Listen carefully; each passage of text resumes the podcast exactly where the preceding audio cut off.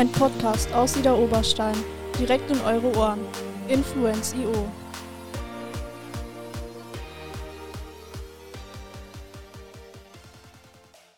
Schönen guten Tag, liebe Zuhörer. Heute haben wir das Thema Ostern. Den Anfang übernimmt Alia für euch mit der Frage, wie lange geht Ostern? Im Christentum dauert die Osterzeit 50 Tage bis Pfingsten. Vor dieser Osterzeit liegt die Fastenzeit, welche 40 Tage andauert und am Aschermittwoch beginnt. Weitere Feiertage in dieser Zeit sind in der Karwoche mit dem Palmsonntag und mit dem Gründonnerstag zu finden. Alia und Sören, könnt ihr zwei mir eigentlich irgendwas zum Osterhasen sagen? Nein. Oster, was? Alles, was ihr genau wissen müsst, hat unsere Chiara für euch herausgefunden. Jetzt kommen ein paar Informationen über den eierbringenden Osterhasen. Erste Überlieferungen über den Osterhasen sind nachweisbar aus dem 17. Jahrhundert. Das erste Mal wird er von dem Medizinprofessor Georg Frank von Frankenau im Jahr 1682 in seiner Abhandlung De Ovis Paschalibus von Ostereiern erwähnt.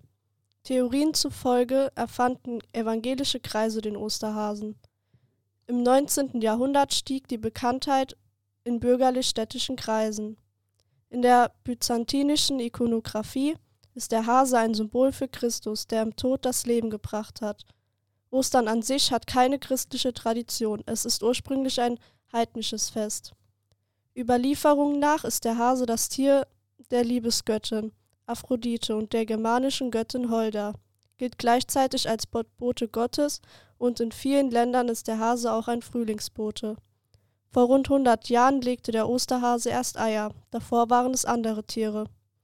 Seit der Antike gilt der Hase als Symbol der Fruchtbarkeit. Er ist ein erdachter Geschenkbringer für Kinder von Erwachsenen. Er legt die Geschenke in ein Nest, das die Kinder im Haus, im Garten oder bei einem Spaziergang suchen dürfen. Ihr fragt euch bestimmt, ob es noch mehr Fabelwesen an Ostern gibt, als nur den Osterhasen. Darüber können uns Jasmin und Nastasia etwas sagen. Das Osterfeuer verkörpert die Sonne. Frühjahresfeuer wurden bereits in antiker Zeit entzündet, um die Sonne mit dem Frühlingsfeuer zu beschwören, auf die Erde herabzusteigen. Der irische Sommeranfang, das in der Nacht auf den um am 1. Mai selbst gefeiert wird, ist beispielsweise ein solches Frühlings und Fruchtbarkeitsfest. Seit etwa 1250 Jahren sind Feuer zu Ostern belegt. Sie wurden und werden am Ostersonnenabend in manchen Gegenden auch am Ostersonntag entfacht und teilsweise gesegnet. Eier gehören zu den ältesten Ostersymbolen. Schon früh färbte Christen sie zu Ostern ein. Das seit Jahrtausenden am Ostermontag verschenkte, hartgekochte Ei steckt im Christentum einerseits für den Tod Christi es ist leblos und kalt wie ein Grab. Die Schale war damals rot gefärbt, um das Blut Jesu zu verkörpern. So wurde das Osterei gleichzeitig zu einem Zeichen der Wiedergeburt und des Lebens. Wird Ostern bei euch eigentlich auch so gefeiert wie bei uns? Oder habt ihr andere Traditionen? Denn nicht überall wird Ostern gleich gefeiert. Und auch nicht überall wird es überhaupt gefeiert. Aber dazu sagt euch Sören jetzt mehr. Wie Ostern in Deutschland gefeiert wird, ist den meisten wahrscheinlich klar. Ostereier und Süßigkeiten werden versteckt und die Kinder gehen auf die Suche, manchmal machen auch die Erwachsenen mit. Aber Ostern wird nicht überall so gefeiert. Zum Beispiel ist Ostern in Finnland vergleichbar mit unserem Halloween. Die Mädchen verkleiden sich, gehen von Haustür zu Haustür, sagen einen Vers auf und sammeln Süßigkeiten ein.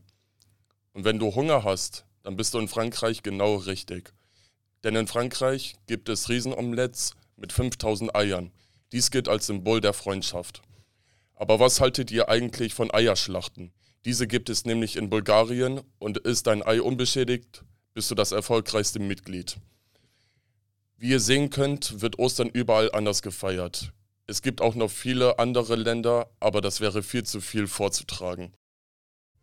Was es für Traditionen gibt, aber na gut. Und zu guter Letzt gibt es noch ein leckeres Osterrezept, das euch Kim vorstellt.